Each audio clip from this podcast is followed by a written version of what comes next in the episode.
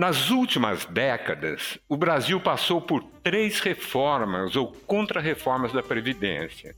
Em 1998, durante o governo FHC, em 2003, durante o governo Lula e agora recentemente, em 2019, durante o governo Bolsonaro. A aprovação destas reformas provocou mudanças profundas para o serviço público em geral e, consequentemente, para as universidades. Além de desvalorizar carreiras, aumentar significativamente o tempo de contribuição, as contrarreformas também abrem totalmente o caminho para a privatização, ou seja, rompe um contrato social estabelecido desde a Constituição de 1946 e fortemente consolidado pela Constituição Cidadã de 1998. Eu sou Cristina Segato e eu, Paulo Semartim.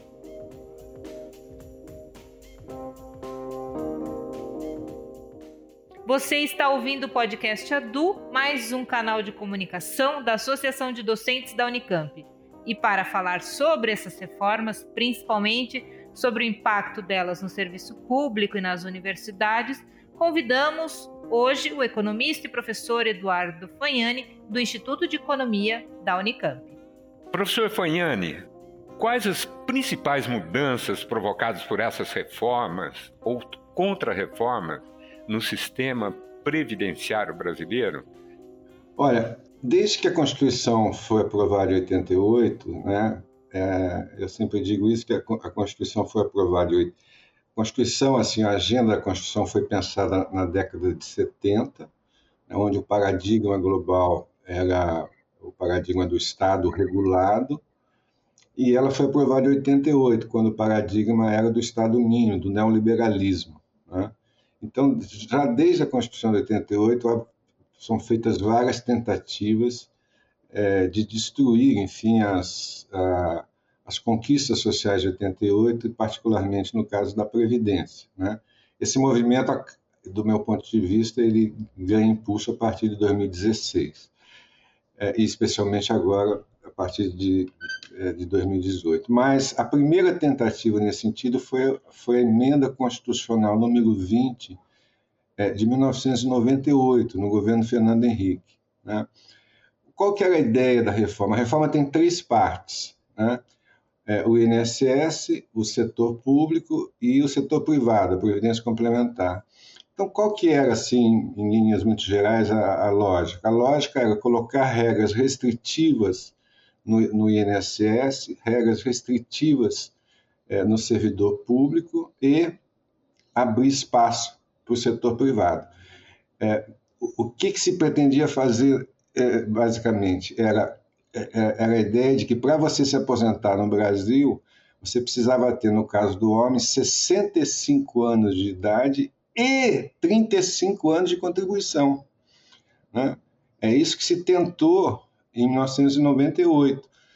É, isso acabou acontecendo em, 2018, 2019, com a reforma da Previdência. Então, 35 anos de contribuição, de 65 anos de idade e 35 anos de contribuição, para a realidade do mercado de trabalho brasileiro, né, é, praticamente eliminava todo mundo. Né?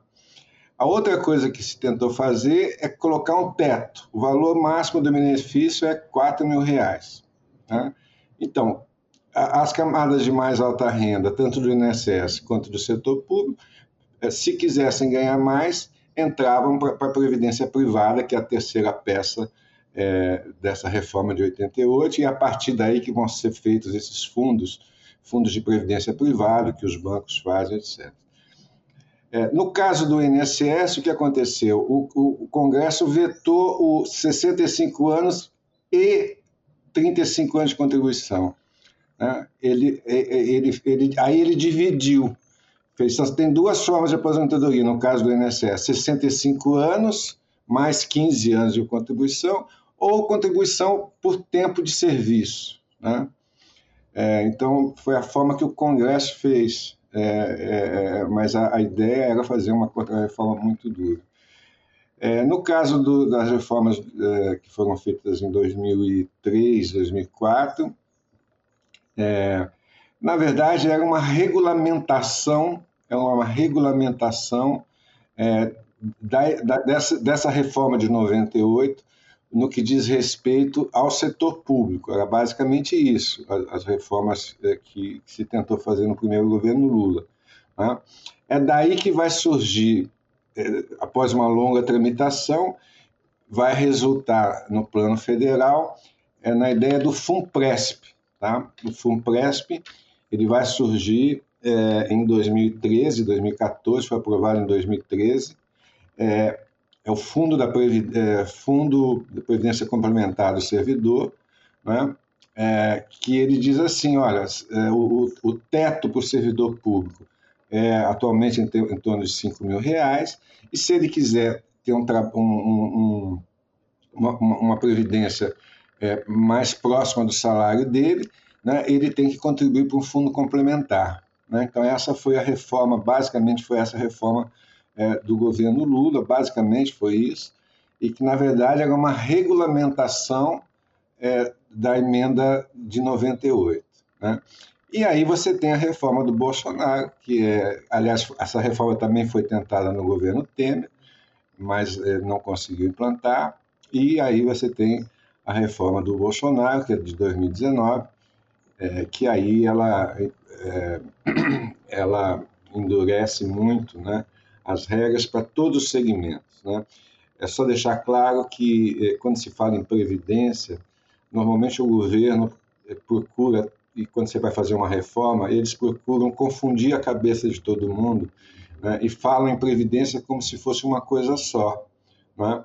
Mas a gente tem que pensar o seguinte: eu tenho a previdência dos militares, eu tenho a previdência dos servidores públicos federais, eu tenho a previdência dos servidores públicos estaduais, eu tenho a previdência dos servidores públicos municipais e eu tenho o INSS, tá certo? Cada segmento desse tem a sua especificidade, tem as suas fontes de financiamento próprias, tem as suas, as suas regras de, de, de adesão, etc. Né? É, a reforma do Bolsonaro mexeu, é, num primeiro momento, mexeu com o servidor público é, federal, e mexeu com o INSS, tá certo? mas não mexeu com os militares, pelo contrário. Né? E, é, em seguida, veio a reforma é, dos estados, dos governos estaduais. Né? Foi o movimento seguinte.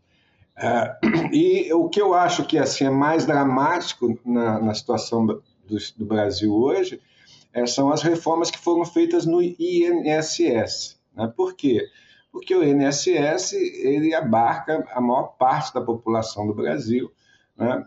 É, que são as camadas de menor renda. Para vocês terem uma ideia, a média de benefícios do INSS é em torno de R$ 1.200, R$ 1.300. Né? E nesse segmento foram criadas regras absolutamente excludentes e difíceis de serem, é, de serem é, cumpridas pela maioria da população brasileira. Como essas mudanças afetaram as regras da aposentadoria nas universidades e no serviço público, tanto para servidores e servidoras que já estavam na ativa, como para quem entra depois? Para o serviço público, não é? o que, que afetou?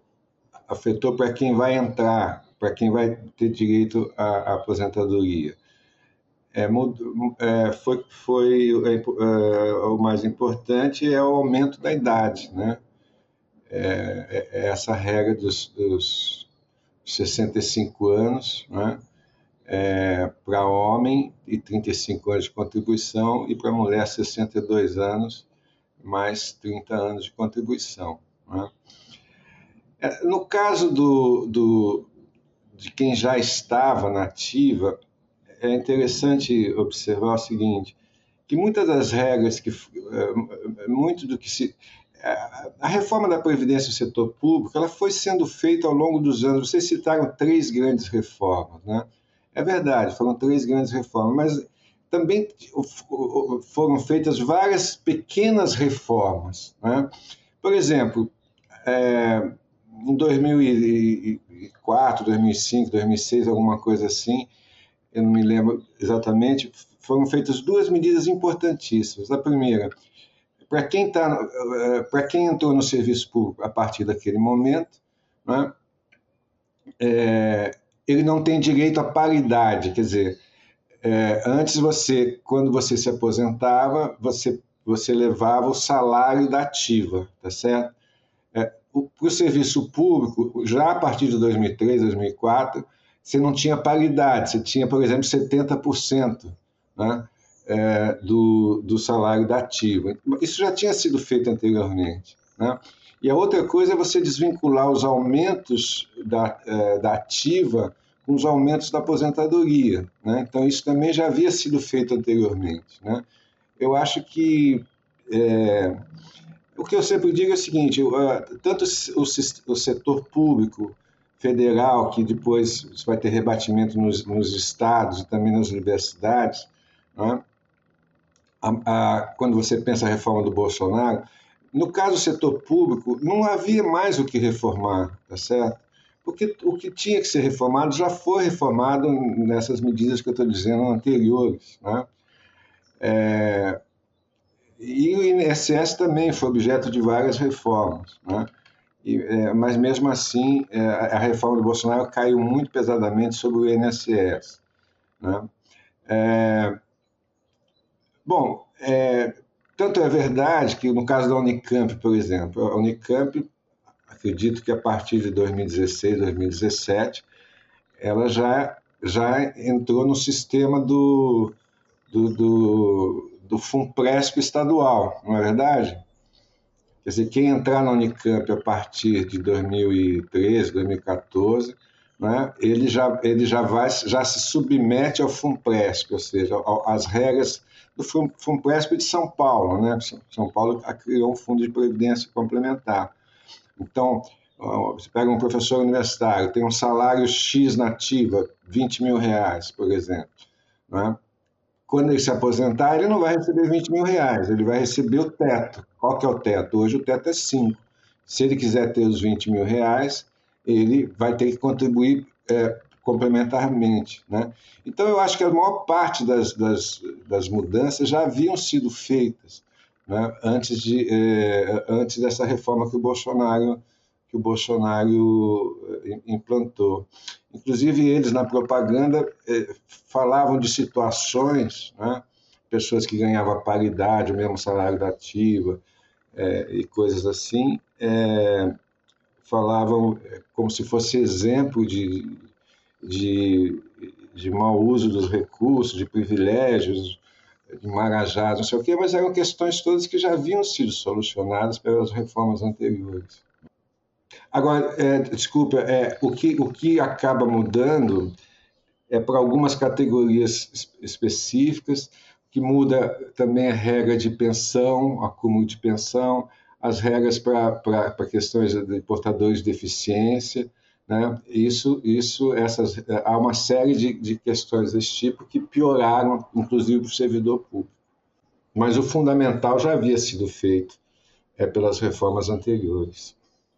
Professor, é, independente da, do segmento específico do servidor público, né? as reformas elas abriram um espaço para um amplo crescimento da previdência privada previdência complementar. Como funciona e quais os riscos que a previdência privada apresenta? É de fato, dizer, desde a da, da reforma de 98, a partir da reforma de 98, logo em seguida já foram regulamentados esses primeiros é, VGBLs é, que, que, os bancos privados fazem. Né? Então, isso já é, já é do final da década de 90, começo da década de 2000. Então, o primeiro avanço na privatização. O segundo avanço na privatização é, vai ser com o FUNPRESP, né? porque esses fundos do FUNPRESP são geridos pelo setor privado. Né? São geridos pelo setor privado. É, FUNPRESP nacional e os FUNPRESP estaduais. Né? É, o que, que eles queriam fazer? O que, que a reforma do Guedes queria fazer para o INSS? Aí é uma, é uma privatização mais aprofundada, né, que é o modelo chileno. Né? No modelo chileno é o seguinte, quer dizer, é, você rompe com a lógica é, da Seguridade Social e passa a, a, a, trabalhar com a lógica do seguro social. O que é o seguro social? O seguro social é você só tem direito se você pagar. Né? É como um plano privado de saúde. Né? Então, um plano privado de saúde é um seguro que você faz com um plano privado. Se você paga, você tem acesso. Enquanto a lógica da solidariedade é o SUS, tá certo? As pessoas têm acesso independente da sua capacidade de contribuição, enfim. Então, você queria fazer para o setor privado, para o INSS, né, o seguro para a Previdência. Agora, o contrato com a Previdência é um contrato de 35, 40 anos, tá certo? É, se ao longo desses 35, 40 anos você tiver percalços na sua vida e você não conseguir contribuir para aquele plano privado, você perde todo o seu dinheiro, né? ou, ou, ou fica mais difícil você comprovar. Né? É, então, esse é o. É, é, é, se você pensar isso na realidade do mercado de trabalho brasileiro, onde você tem 60% dos trabalhadores ou estão desempregados ou estão no, traba no trabalho é, precário por conta própria, isso é uma loucura. Né? Você acha que essas pessoas têm condições de contribuir regularmente durante 35, 40 anos? É claro que não. Né? Isso estava na proposta do Bolsonaro. Felizmente, a, a oposição, enfim, é, nós conseguimos barrar, né? É, o parlamento conseguiu barrar essa medida que seria radical. Agora, quais são os riscos disso, respondendo à pergunta do Sandro?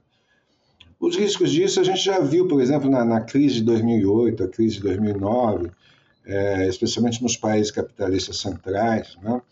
Esses fundos privados, quando pegam esses recursos, eles vão aplicar em, em, em ativos que deem rentabilidade. Né?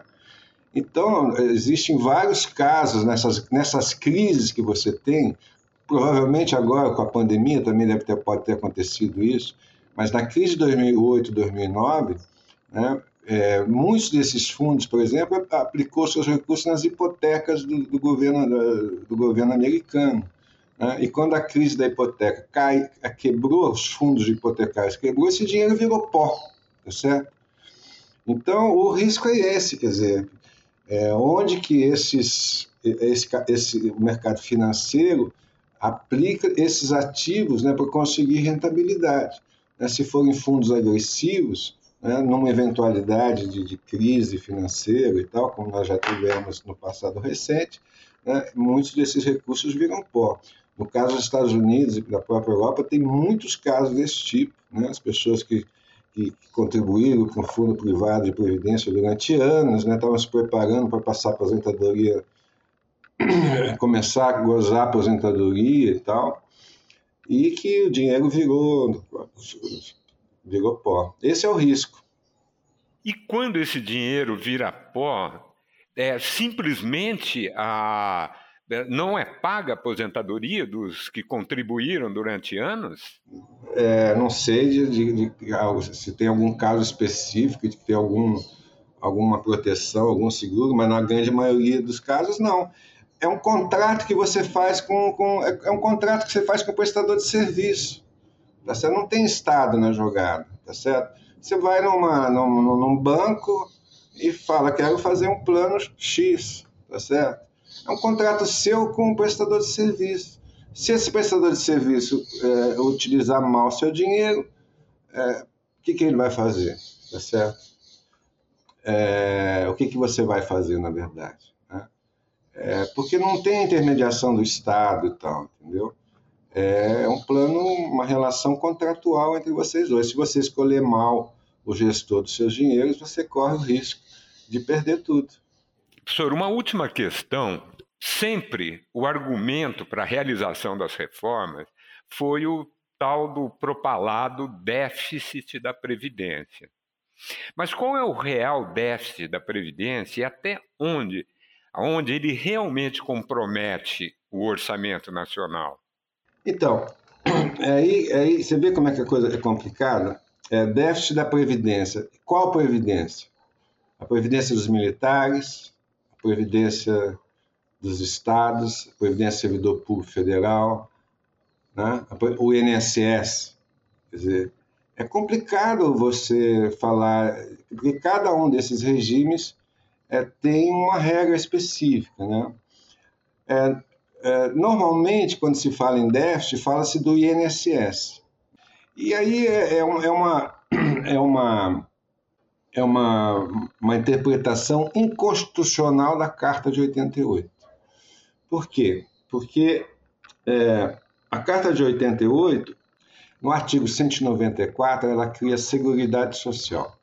E diz: a Seguridade Social é formada pelo, pelo INSS urbano e rural, pela saúde, pela assistência social e uma parcela do seguro-desemprego.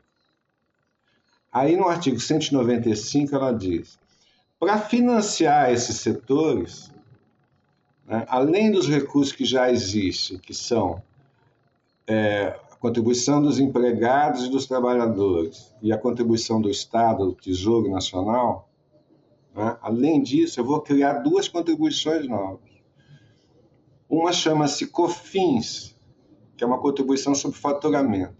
O nome do COFINS é interessante, chama Contribuição para o Financiamento da Seguridade Social. Isso quer dizer COFINS. E a outra é uma parcela da contribuição sobre o lucro líquido, né? é, para financiar é, a Seguridade Social.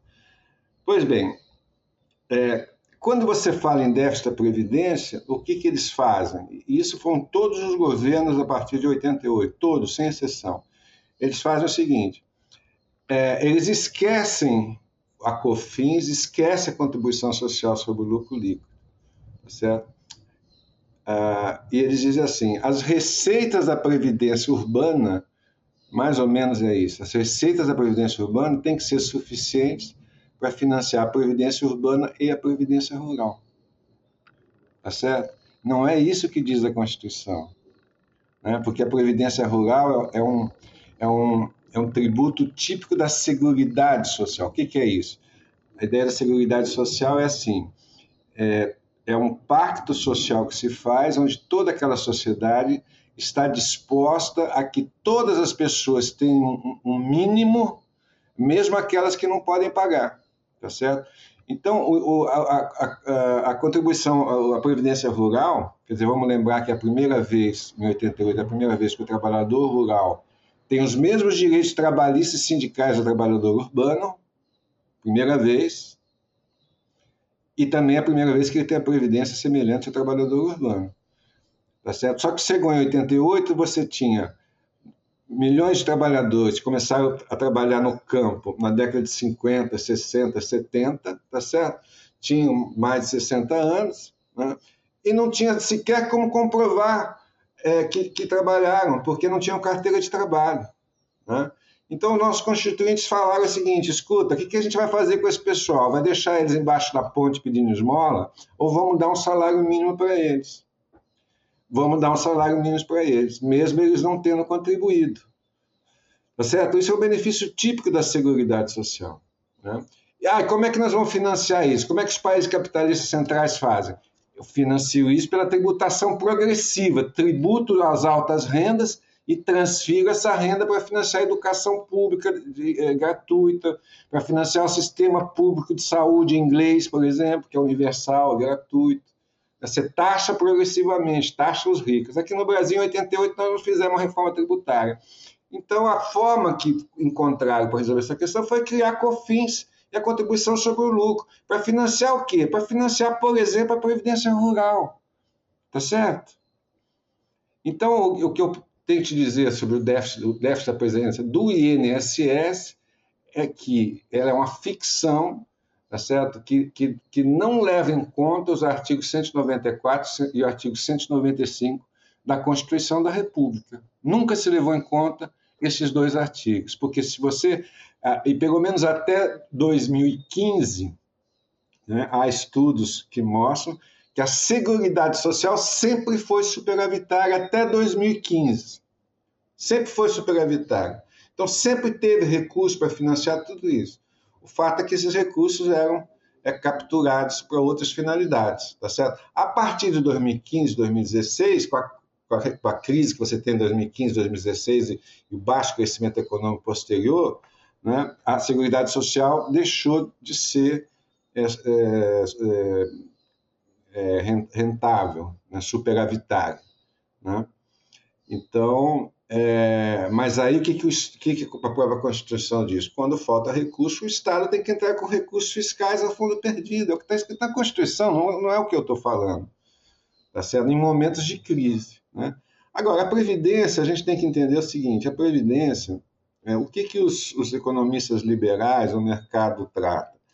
É, trata a Previdência como se fosse apenas um problema de excesso de despesa. Né? Gasta muito, aumentando o gasto, aumentando o gasto, aumentando. Então, o que, que eu tenho que fazer? Eu tenho que suprimir gasto, eu tenho que suprimir direito. Mas você também tem que ver a Previdência da ótica da receita. Tá certo? Da ótica da receita. E o que, que acontece? Quando a economia cresce, você aumenta o emprego, aumenta a carteira assinada, aumenta a contribuição dos trabalhadores, aumenta o faturamento das empresas, a arrecadação da Previdência aumenta, sobe, tá certo? É, e quando você tem recessões, acontece exatamente o contrário. Né? Como no Brasil é, a gente teve um período de crescimento econômico de 2006 até 2014, né? depois é ajuste, ajuste, ajuste, né? você asfixia a Previdência pelo lado da receita. Né? Quer dizer, a saída da Previdência também passa por um crescimento econômico, por incorporação de mais pessoas no trabalho, no trabalho formal e, e, e, coisas desse tipo. Enfim, não sei se eu me estendi demais, mas é, é sobre a questão da, do déficit da Previdência. Na verdade, essa reforma da Previdência do, do, do, do, Bolsonaro, ela foi feita em cima de três terrorismos. Né? O terrorismo é, financeiro, econômico, que é esse, né, do déficit, e que o déficit vai ser explosivo. Só que o governo não tem nenhum mecanismo de fazer projeções de longo prazo, não tem nenhum plano atuarial de longo prazo, tá certo? Não tem como, não tem um projeto, um mecanismo de, de, de, de ter um plano atuarial é, como vai vai se comportar a economia daqui a 30, 40 anos. Os economistas gerais erram projeções anuais, trimestrais, tá certo? Como é que eles vão prever o que vai acontecer em, em 2060, tá certo? Tem o terrorismo, é... tem o terrorismo demográfico, né? Ah, é, a população está ficando velha e vai ter maior parte de gente velho do que jovem, mais, mais pessoas é, é, usufruindo os direitos do que contribuindo. Olha, isso aí a gente pode é, invalidar sob vários pontos de vista. Mas o mais importante é o seguinte: no Brasil, essas reformas introduziram um negócio muito interessante, inclusive para o setor público. O aposentado continua contribuindo, não é verdade? Então, o velho que está tá gozando a aposentadoria, gozando o INSS, ele contribui. Então, esse raciocínio da, da, já não funciona por aí. Tá certo? Embora você possa é, desmontar esse argumento de outras formas. Né? E tem o, o, o, terrorismo econômico. O terrorismo econômico é assim, uma coisa inacreditável, sabe? Se não fizer a reforma da Previdência, a inflação vai explodir, a dívida pública vai ampliar, o, o, o custo do Brasil vai, vai subir, a confiança, os, os investidores vão sair do país. Quantas vezes a gente viu isso? Né?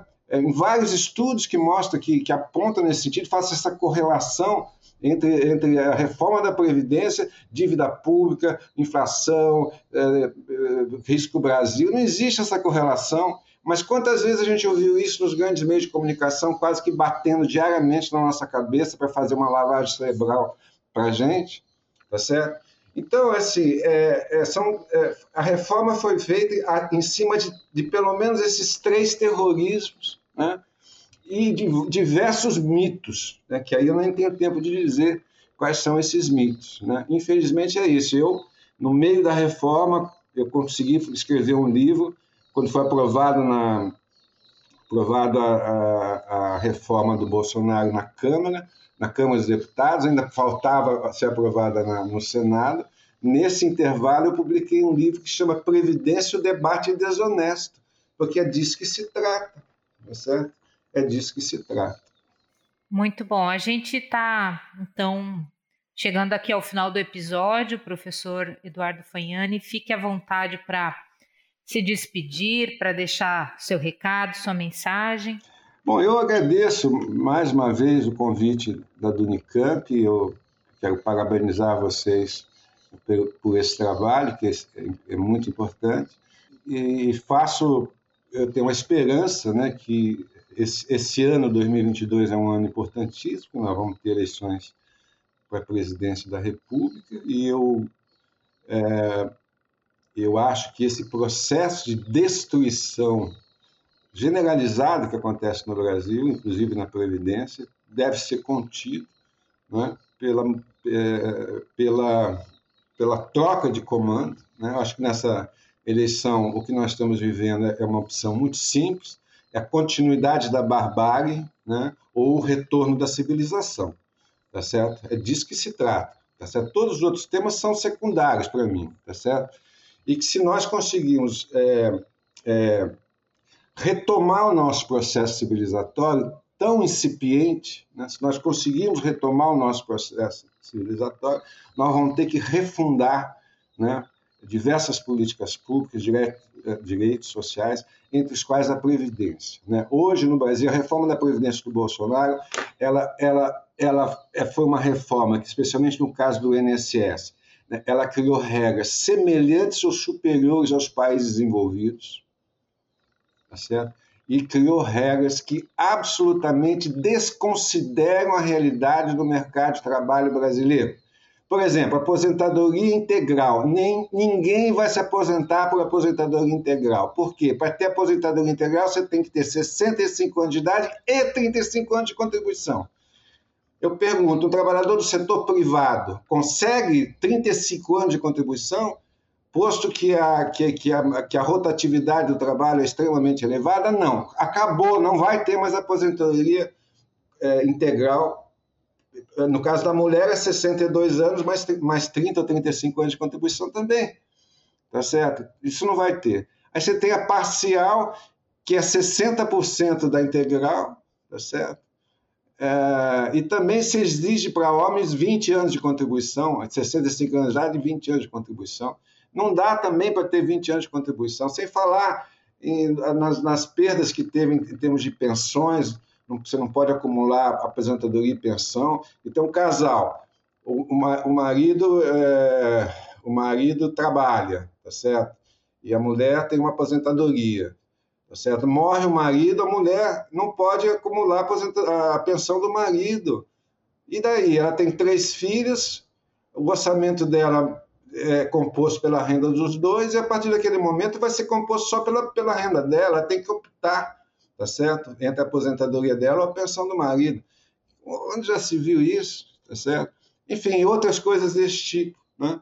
Então, é, eu espero que, que essas regras previdenciárias mudem, né? porque senão, eu sempre digo, hoje no Brasil, por conta da Constituição de 88, 80% da, da população brasileira tem como fonte de renda ao menos a Previdência Social, 80% dos idosos tem como fonte de renda ao menos a Previdência Social, e nós vamos ter uma situação daqui a 5 anos, 10 anos, 15 anos, 20 anos, tá certo? Onde essa, essa proteção vai cair barbaramente. Eu sempre digo que hoje você não vê velho pedindo esmola na rua, mas vai ser uma realidade que nós vamos assistir daqui a 5, 10, 15, 20 anos, caso essas regras não sejam alteradas. Muito obrigado. Encerramos aqui o episódio 20 do podcast Adu. Neste episódio, conversamos com o economista e professor Eduardo Fagnani, do Instituto de Economia da Unicamp, sobre a reforma da Previdência. Siga nossas redes sociais, nosso site e fique por dentro dos temas que serão abordados nos próximos episódios do podcast Adu. Até lá!